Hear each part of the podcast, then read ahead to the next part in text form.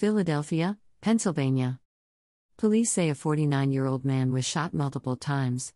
He was taken to the hospital where he was pronounced dead. His 43 year old wife was shot in the hand. She was last listed in stable condition. Police believe the shooter was the parent's daughter's boyfriend. He is still at large, according to a report from 6ABC.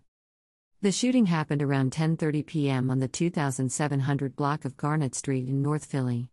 The suspect allegedly fled the scene after the shooting. Two shell casings, a semi-automatic gun, and a Nike sneaker, believed to belong to the shooter, were found at the scene. Police did not say what the motive for the shooting may have been. Philadelphia, Pennsylvania.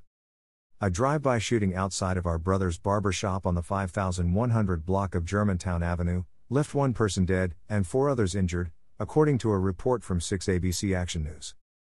According to police, the incident happened around 5:37 p.m. on Thursday afternoon. Greater than a vehicle was traveling south on Germantown and at least one person, possibly two, from that vehicle opened fire.